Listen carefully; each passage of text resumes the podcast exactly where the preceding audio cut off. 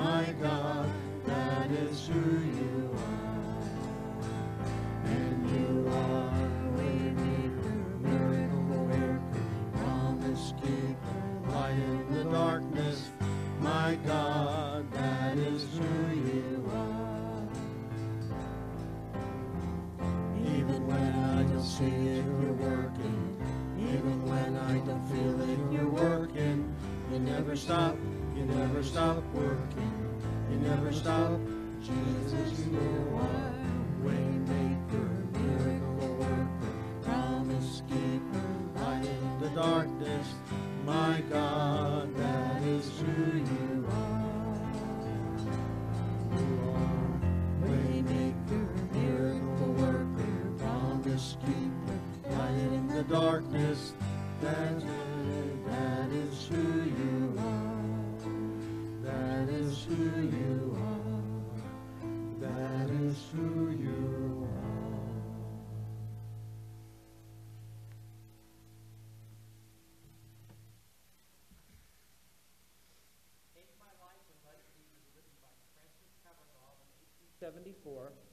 74 and set to a tune written in 1827 uh, by Henry A. Cesar Malan. The theme for this familiar hymn comes from 1 Corinthians 6, 19 and 20. Do you not know that your body is a temple of the Holy Spirit who is in you, whom you have received from God? You are not your own, you were bought at a price. Therefore, honor God with your body. Father in heaven, we just give you praise and thanksgiving that you have given us the privilege to commit to you and to the ways of your way. And we thank you, Lord, that um, you can take our life. As we consecrated you, who work wonders in our life, and we just give you praise and glory and honor for that. We pray, God, that you'll take these gifts that these faithful people have given that honor you, Lord, and bring the mission of the gospel of Christ to this world. Use them, Lord, and bless these your people. In Jesus' name, amen. Take my life and let it be. Consecrated,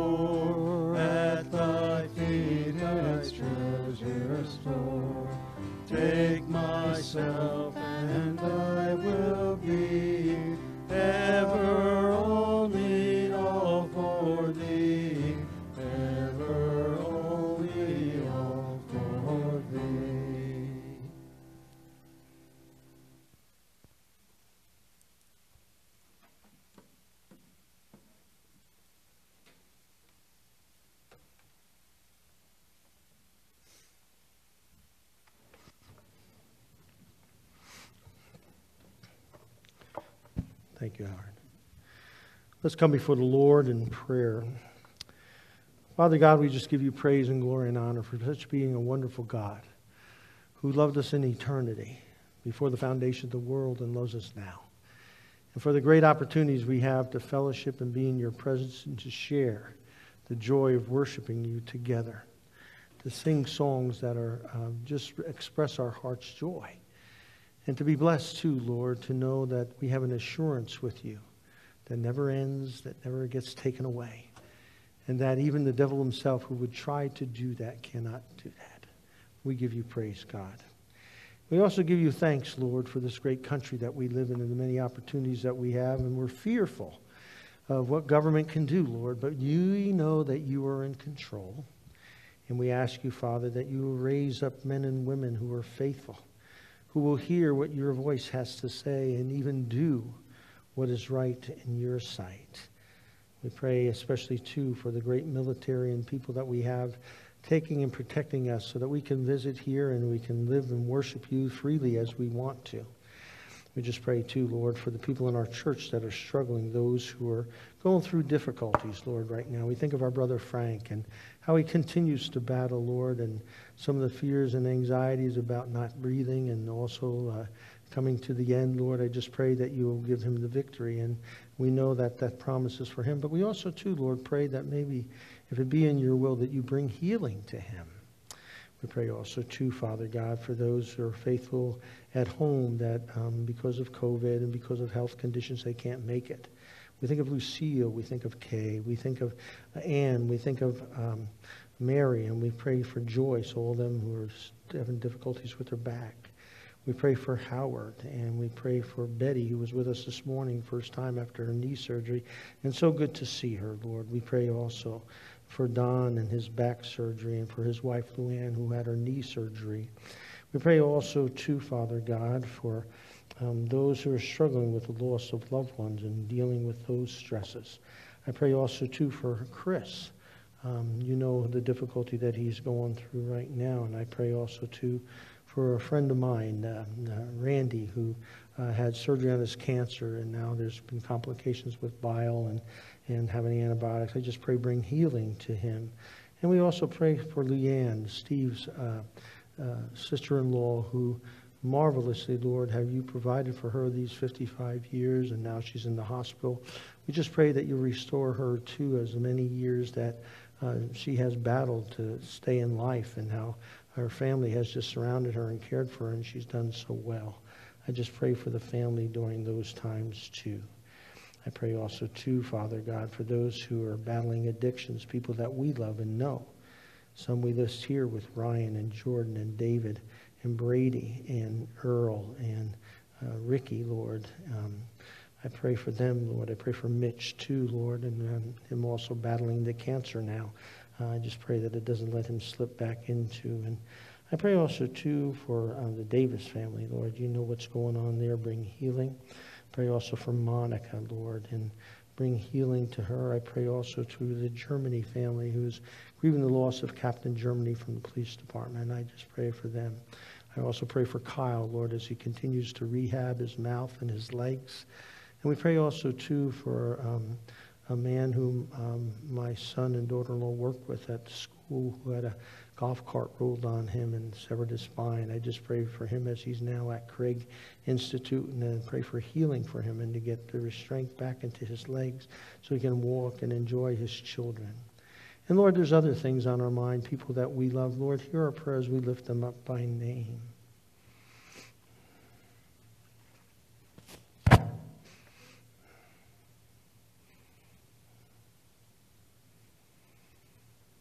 And now for, Lord, as you have already, send forth your Holy Spirit so we can hear what we need to hear and that we can glean what we need for life every day to follow you obediently and to live lives that are pleasing in your sight. Thank you, Jesus. In your name we pray. Amen. Our family is really in a time right now where we're so excited. We had a baby shower yesterday, some of you had gone to, and um, we've been all so excited. And one of the things that's happening right now is that um, we're guessing at the baby's name. It's top secret. I think it's at Fort Knox. But my brother had a suggestion from New Jersey that because my brother Al thought that maybe the baby should be named Allison or maybe Alisa after him. Well, I didn't think that worked out too well, and it was poo pooed. But anyway, the Bible speaks about many significant names. Parents pick out the names for their children because they want them to reflect and look to the future with bright hope. And we see that in the Old Testament and in the Bible. Names are given to people dictating to what their lives are going to be about, what their mission is, and how they're going to live. And we see that in the Bible, especially in the Old Testament where we see, for instance, David. His name meant God's beloved. Abraham meant the father of multitudes. Both of those names fit. Jacob, the deceiver, which fit his far good part of his life. And then we see Isaac as the one who laughs or laughter. And then Moses, who was drawn out from the river. And then also, of course, Jesus, which means Yahweh saves. Well, we find that there's several names that are given in, in this passages that we're going to see today of Jesus. But they're also used, and then what we talked about last week is about prophecy. The prophet sometimes is to preach to the moment that the struggle is going on, but also his prophetic utterance oftentimes means more in the future that God has, and He's predicting what's going to go on. And we're going to see that in these passages today. And first, we're going to see, though, the situation that Isaiah is speaking to immediately. And that is, as we read in Isaiah 7 2, and again, the Lord spoke to Ahaz Ask a sign of the Lord your God. Let it be deep as Sheol and high as heaven. But Ahaz said, I will not ask, and I will not put the Lord to the test. And he said, Hear then, O house of David, Is it too little for you to weary men, and that you weary my God also? Therefore, the Lord himself will give you a sign. Behold, the virgin will conceive and bear a son, and you shall call his name Emmanuel. Now, what we have in this situation, in this statement, is a beautiful exchange of Isaiah with God to Ahaz the king. And what we have here is that a situation that Ahaz, as the king, was very concerned about his kingdom. He had two above him, two, uh, um, two countries above him, uh, Syria and Israel, that were going to. Con- he was worried about them coming and attacking down south where he was in Judah. And Isaiah was pretty much a prophet for Judah, but he also prophesied against Israel and several other kingdoms, in fact, five of them in the book of Isaiah. And Ahaz, this king, was very concerned about Syria and very concerned about Israel running him over. And so, with these two threats, that God saw them as he says in his scriptures, as two smoldering stubs of firewood, because God knew that he was going to have Syria and also Israel were going to be run over by 722. And they wouldn't even have to be worried, Ahaz wouldn't even have to be worried about them. But because Ahaz would not trust the Lord, Ahaz rather would trust in an alliance that he made with Assyria he felt that he had himself covered. And what we find here is very interesting that we see here. And that is, notice what he says. He acts very piously to Isaiah. And notice what he says I will not ask, I will not put the Lord to this. Very spiritual and very condescending but he was lying through his teeth.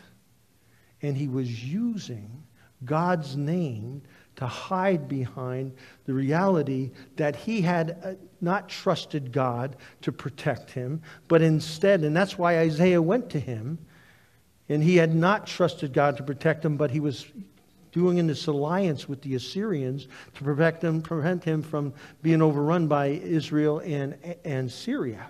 And so what he does, he throws the smoke screen out because he really doesn't want to hear about this sign because he already made up his mind. He was going to trust his alliance with Assyria rather than trusting God. And so what we have here is someone, and I don't know if you've had it before, but I have. In fact, this past week I was trying to help somebody, but I knew they were lying to me. And you know what I said? You're not telling me the truth. And you know what his first thing was? Honest to God. That made it truthful. How many times have you heard somebody say that? On a stack of Bibles. Or the other one, which is God is my witness. Look out because there's a lie in there somewhere. And that's what we see here. Ahaz is pulling this and trying to cover it with this God talk and that he is so much doesn't want to test God. He doesn't want to know God's answer. That's the reality of it. And the prophet knows it.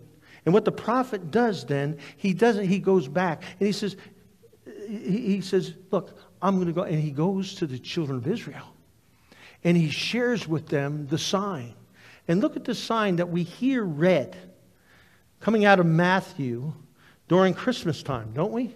We hear this Behold, the virgin shall conceive and bear a son, and shall call his name Emmanuel, which means God with us.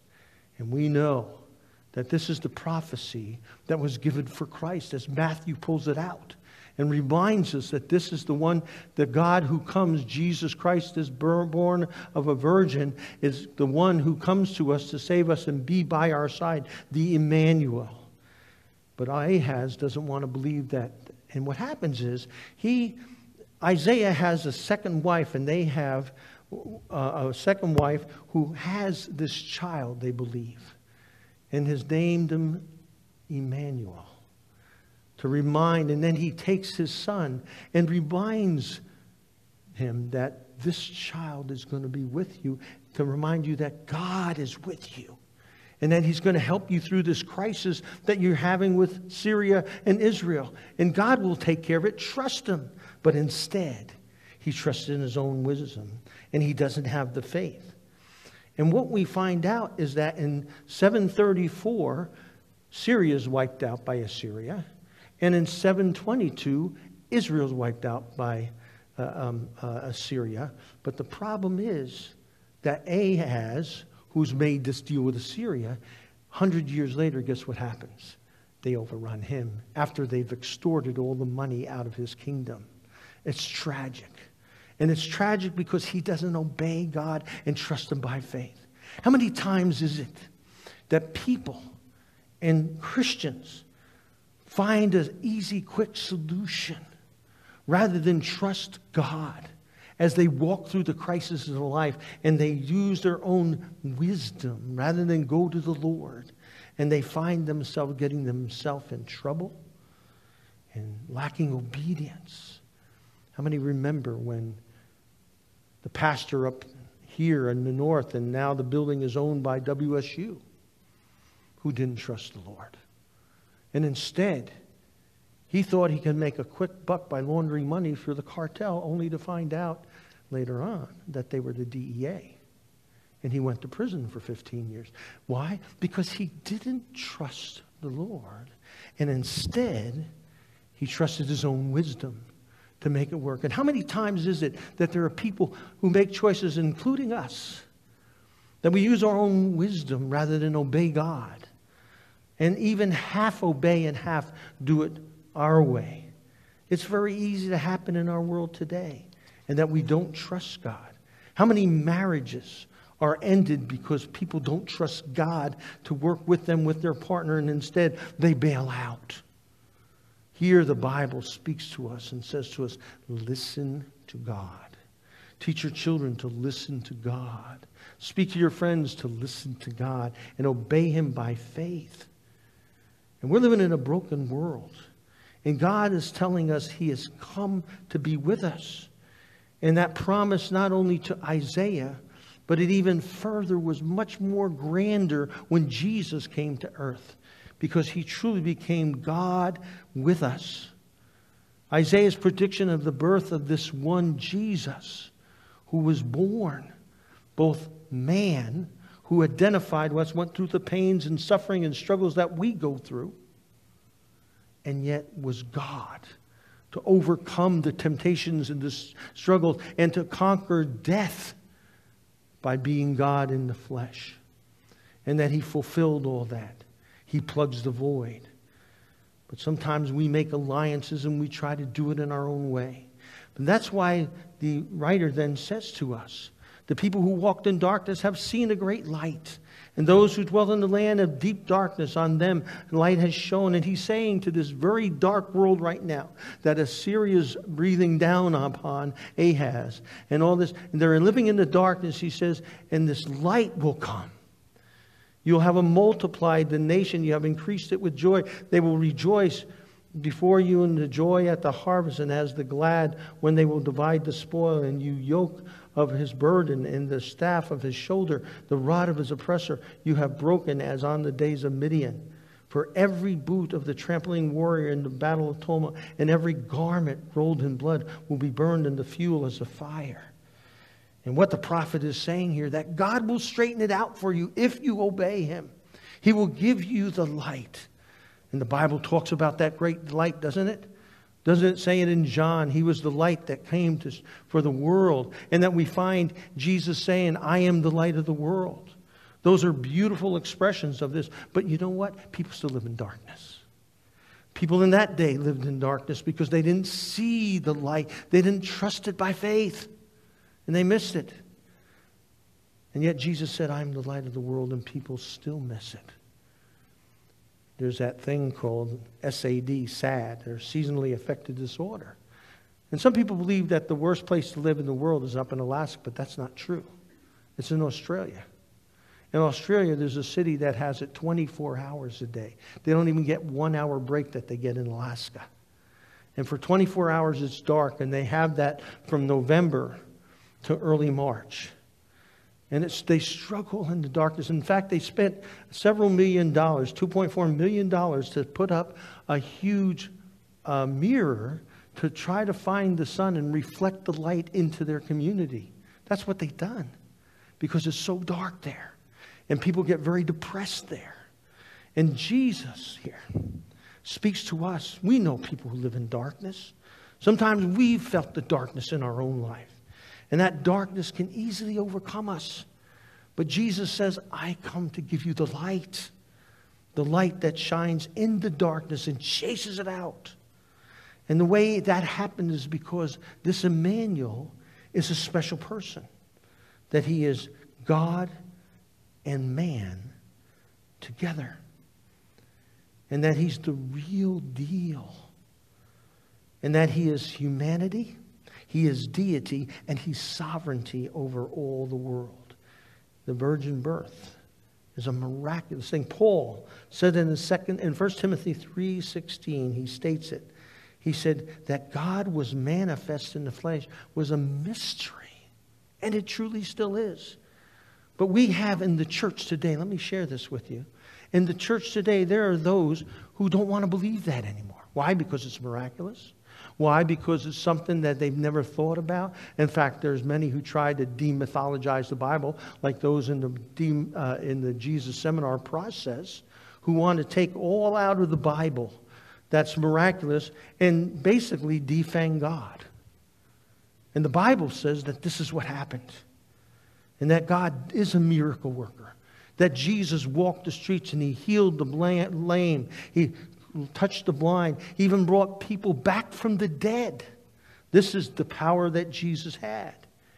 And yet there are people who want to destroy that, who want to take that central doctrine away that he was born of a virgin. And the tragedy of it all is, is that it's falling upon those in the church today the Apostles' Creed was written so that we knew what the Bible in concrete form, the basic doctrines of the faith. And if Jesus is not born of a virgin birth, we've got a problem in our faith. Because Jesus then can't die to save us, he can't do any of the things he did. And it's tragic that this is one of the doctrines that's being attacked in the church. It's been attacked for a long time. And we fact, in fact, I was reading about Pew Research, and this is a company that researches in churches. And they ask about what churches believe in doctrines. And you know what's the amazing thing about it?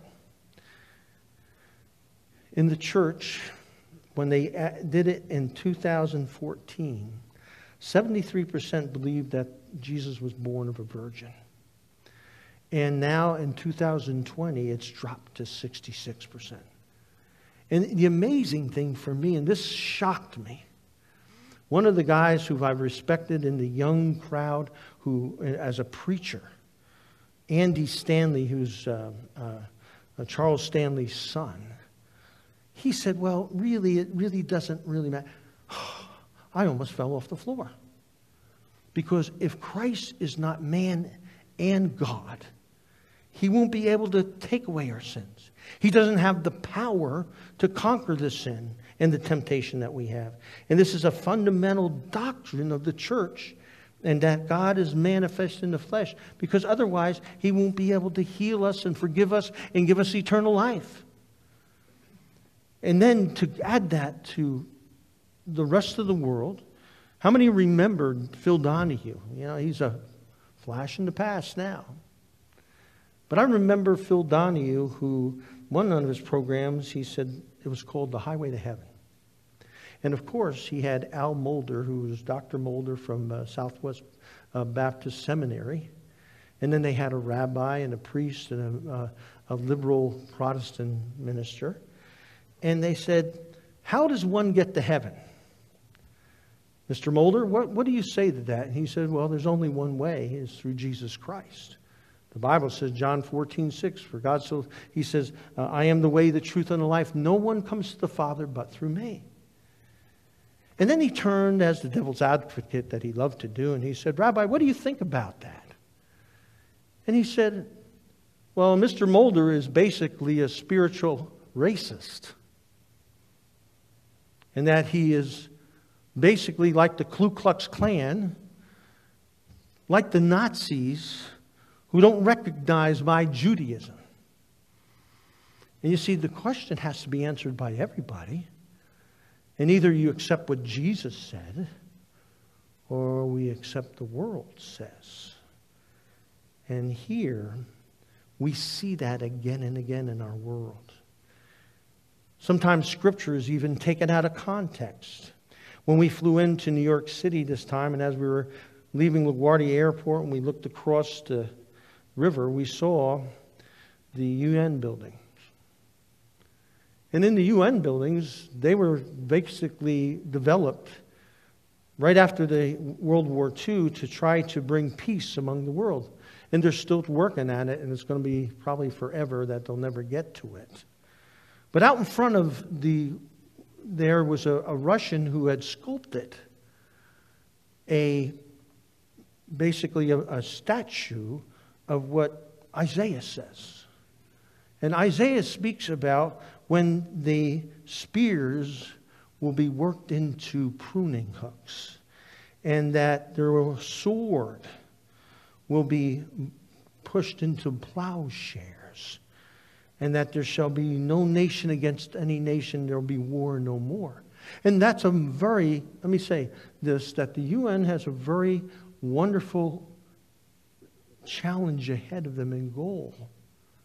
But as we know, the scriptures say, because man's sinful, will they ever attain that?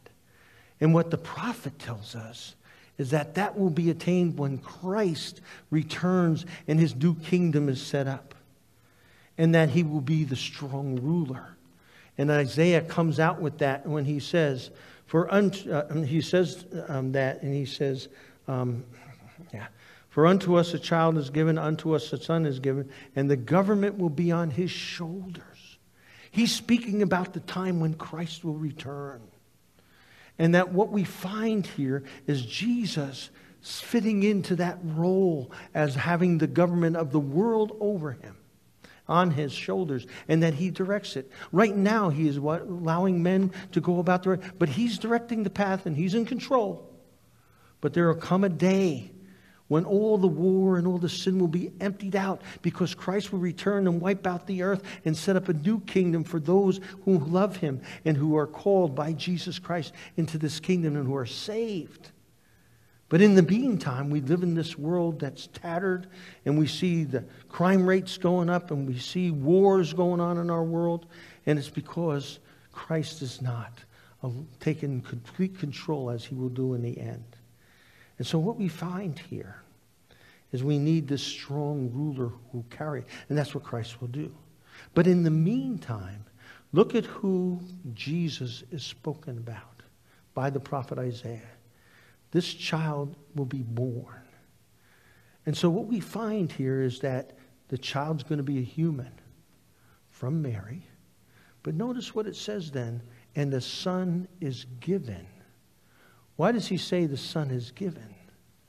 Because Jesus came to Mary not birthed through a man, but through God sending his Holy Spirit and impregnating her through the virgin birth. And that this son is given by God through the Holy Spirit. And that's why we see the child is born, the human side of Jesus, and the son is given by the side of a deity. And what we see the same wording in John 3:16 that we see we used to see on football games where God so loved the world that he what gave his only begotten son. See this son came by the empowerment of God through the Holy Spirit into this virgin birth. And it's interesting that we find also that he's given a name. And he will be, and his name will be called and then it gives a list of names. Why is it singular rather than plural? Because in Jesus Christ, this wonderful counselor, it's all one part of his being and not separate parts, but distinguished just so that we can see it. But it calls it his name encompasses all this. It's like the fruit of the Holy Spirit. If you go to Galatians chapter 5, it doesn't say fruits of the Spirit kindness, gentleness, self control. It says fruit. And it should be singular in us that when we come to Christ, this fruit bears witness through our lives. And here, the writer of the Isaiah is giving us who this Christ is. It's powerful because what we are seeing here in this one is what we need for life, what we need again and again. We see his humanity and his deity. And Paul speaks about it being the greatest thing ever. And what we see here is first that he rules the world. This wonderful counselor rules the world. He's our king. But then we see here this wonderful counselor who comes along and he does glorious things, wonderful things, powerful things. And he's extraordinary. We see it through the scriptures. And he's a one who gives us counsel and speaks to us the truth and shows us the way. Now, one of the things that happens here, he is not just like you go to therapy and take some suggestions to change your personality. That's not what this is about. This wonderful God, who's coupled was this wonder and grace that he lives in our lives and works with us and gives us this counsel, doesn't mean that we say, okay, God, okay, Jesus, thanks for that suggestion. No, that's not the way it works. In fact, I love what Tim Keller wrote in his book, Hidden Christmas. He really gets the idea of what this is about. And this is what most of us as Christians forget. Some people think that it's optional to obey God or not. No, we need to obey Him if we really want to enjoy the joy that He wants to give us. And Keller writes this When you come to Christ, you must drop your conditions. You have to give up the right to say, I will obey you if, or I will do this, God, if. As soon as you say, I will obey you if, that is not obedience. That's rebellion. And you are saying, You are my visor, but you're not my Lord God. And I will be happy to take your recommendations. And I will might even do some of them. He says, No.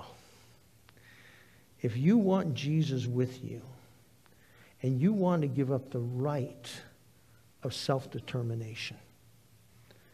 Self denial is an act of rebellion against this modern world's viewpoint of self assertion. In fact, but that is what we must call it. And there's nothing less. What he's saying here is our obedience should be nothing less to what God tells us as our counselor. And not only is he our counselor to show us and direct our way through his word, but we also need to understand that he is the counselor in the legal sense, where he goes before God and pleads our case for all the sin that we've committed. You look at John, 1 John chapter 2, verse 1, it says he's our counselor. And he stands before the throne of God and throws the blood of his son himself on our sins and washes them away before the judge of the universe. And that he becomes our mediator. And the only way he does this is not because he's 50% man and 50% God. He's 100% man and 100% God. And he does that for us in this tremendous. And then, look what it says. Not only is he a wonderful counselor, but then he's the mighty God. That means he's got the power to do it for us. He executes it for us. He is able to have, he's our hero, he's our warrior. He's the one who overcomes it because he's the mighty God who has the strength to do it. And then also, he's the everlasting Father. And this is the forever and ever, he's like a father to you and to me a father that's good, who's concerned about you, knows exactly about you and what you need to become a very vibrant son and daughter of God. And he will works through the difficulties in our life to pair us and to change us so that we can be his children and reflect that in our lives. And then also, not only as the everlasting Father, but then the Prince of Peace. He brings peace to us. How does he bring that peace? Number one, he brings peace, as it says in Romans chapter 5. He brings peace to us before God. We're enemies towards God until we come to know Christ. We don't want to listen to God. We want to reject him. But he brings peace with us and God. Then the Bible says the second peace he brings is internally. That we have the peace of God that passes all understanding. And internally, as we grow in Jesus and we know him better, we have such peace when we go through the difficulties of life and know that He's going to handle it. And then we also get peace from God. Because when we do things, that peace, that inner peace that we have to know that we're saved, that inner peace that we have that calms us down, and we can trust God no matter what is going on in our lives, and that we want His kingdom to become, and we want His will to be done, we get this peace from God in our hearts. The tragedy is that many people don't experience that peace. They don't experience that in their lives. And they find themselves struggling because they haven't released to his peace that he has for us. Because he's the Prince of Peace that satisfies us as we let him go. You know, it's interesting. I was reading this week that since 1959 to 2016, life expectancy continued to rise.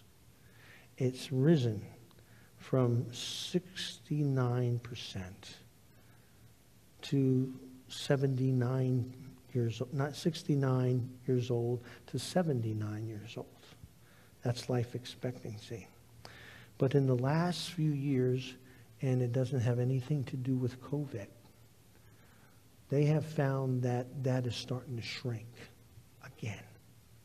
Do you know why it's shrinking? And this is the thing that blew me away.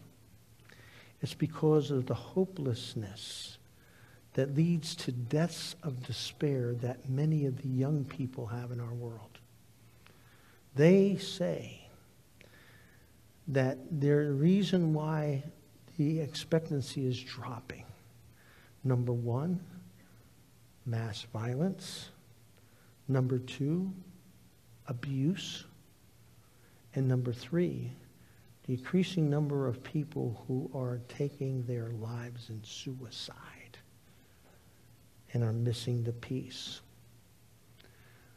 Sociologists tell us that people living in this world are tattooing themselves like crazy. You know why they're tattooing? They want to be noticed. They want to be seen as different. And they're saying that this is the reason why we're having this avalanche of people, swimmers in our Olympic teams who will come out and their whole arm is covered. Because they want to be noticed. Because they don't feel, they feel insignificant in this world. And, and, and it's tragic when we find, and every time I go to a suicide of a 20 year old or a 15 year old, it, it, it, it makes no sense. And then, back east. In fact, my brother's boss's daughter, she committed suicide jumping off the George Washington Bridge. And they say, and the reason why they put netting up of the walkways because they to prevent people from committing suicide off the George Washington Bridge. Each year they get over a hundred young men and women who are people who will jump off the bridge to commit suicide. And the interesting thing about it, they take their shoes off and they leave them there. And you sit there and go, what? And the officers say, that's when we know somebody's done it because there's a set of shoes there.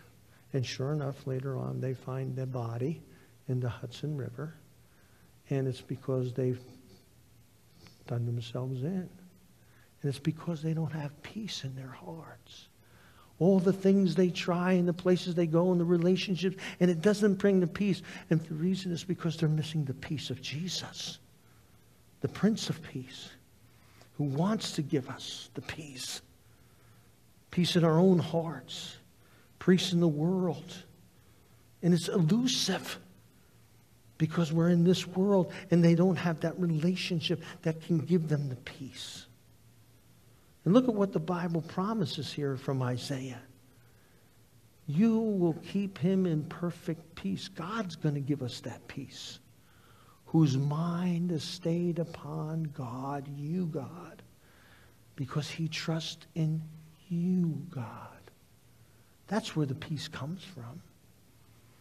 Peace in this world peace with God, the peace of God inside, peace with other people. He'll bring. And notice what Paul says in Ephesians For he himself is our peace. That's where our peace comes from. No other place.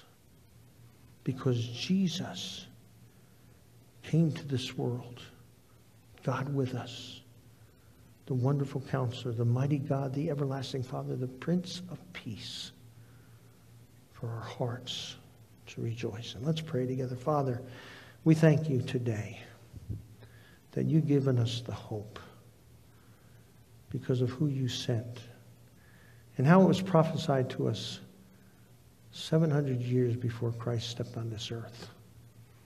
We just pray, Lord, that we can experience that peace that you promise, from knowing that we're saved to know that you are in our hearts and that we can rest in you and trust you for all the dealings in our lives, and that you will bring us that peace. Thank you, God, for being here today through your Holy Spirit. And it's in Jesus' name we pray. Amen as we celebrate what God has done for us and brought us that peace, we're going to have communion right now, and we're going to hear the words of exhortation for this. Dearly beloved in the Lord, that you may now receive the sacrament of the Lord's Supper to your comfort. Let every one of you examine himself in heart and conscience, whether he believes God's faithful promise that all our sins are forgiven him only for the sake of the passion and death of Jesus Christ and whether he promises henceforth to show true thankfulness to God in his whole life by walking uprightly before him and living in love and peace with his neighbor. For all those who are thus minded, God will certainly receive in mercy and count them worthy partakers of his table and give them his peace.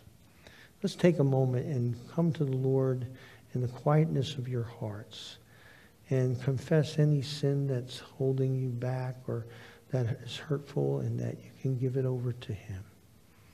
Lord Jesus, right now we come to you and we bring to you our sins.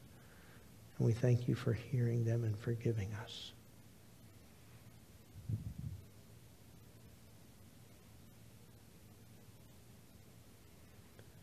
And Lord, thank you to inviting us to your table to remind us of the forgiveness and the hope and the peace that we can have. In your name we pray.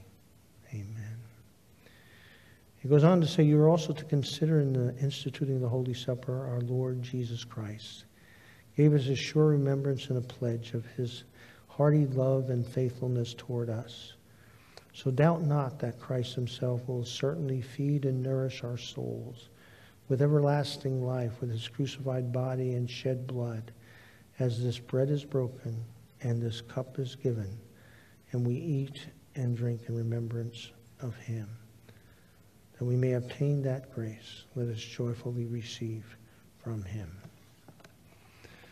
The Lord Jesus, the night in which he was betrayed, he took the bread and he broke it and he gave it to his disciples to take and eat.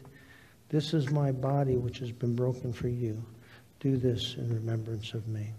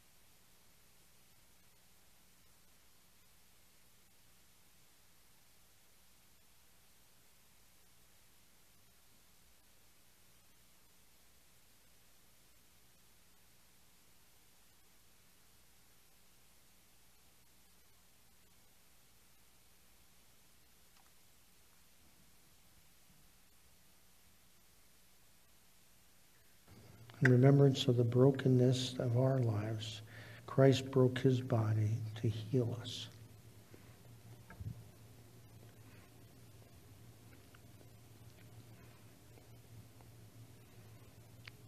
Thank you, Lord, for healing our brokenness. Amen.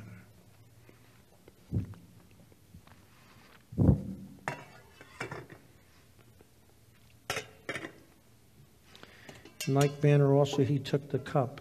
And when he had taken it, he said, This cup is a new covenant in my blood. This two years often as you drink it in remembrance of me.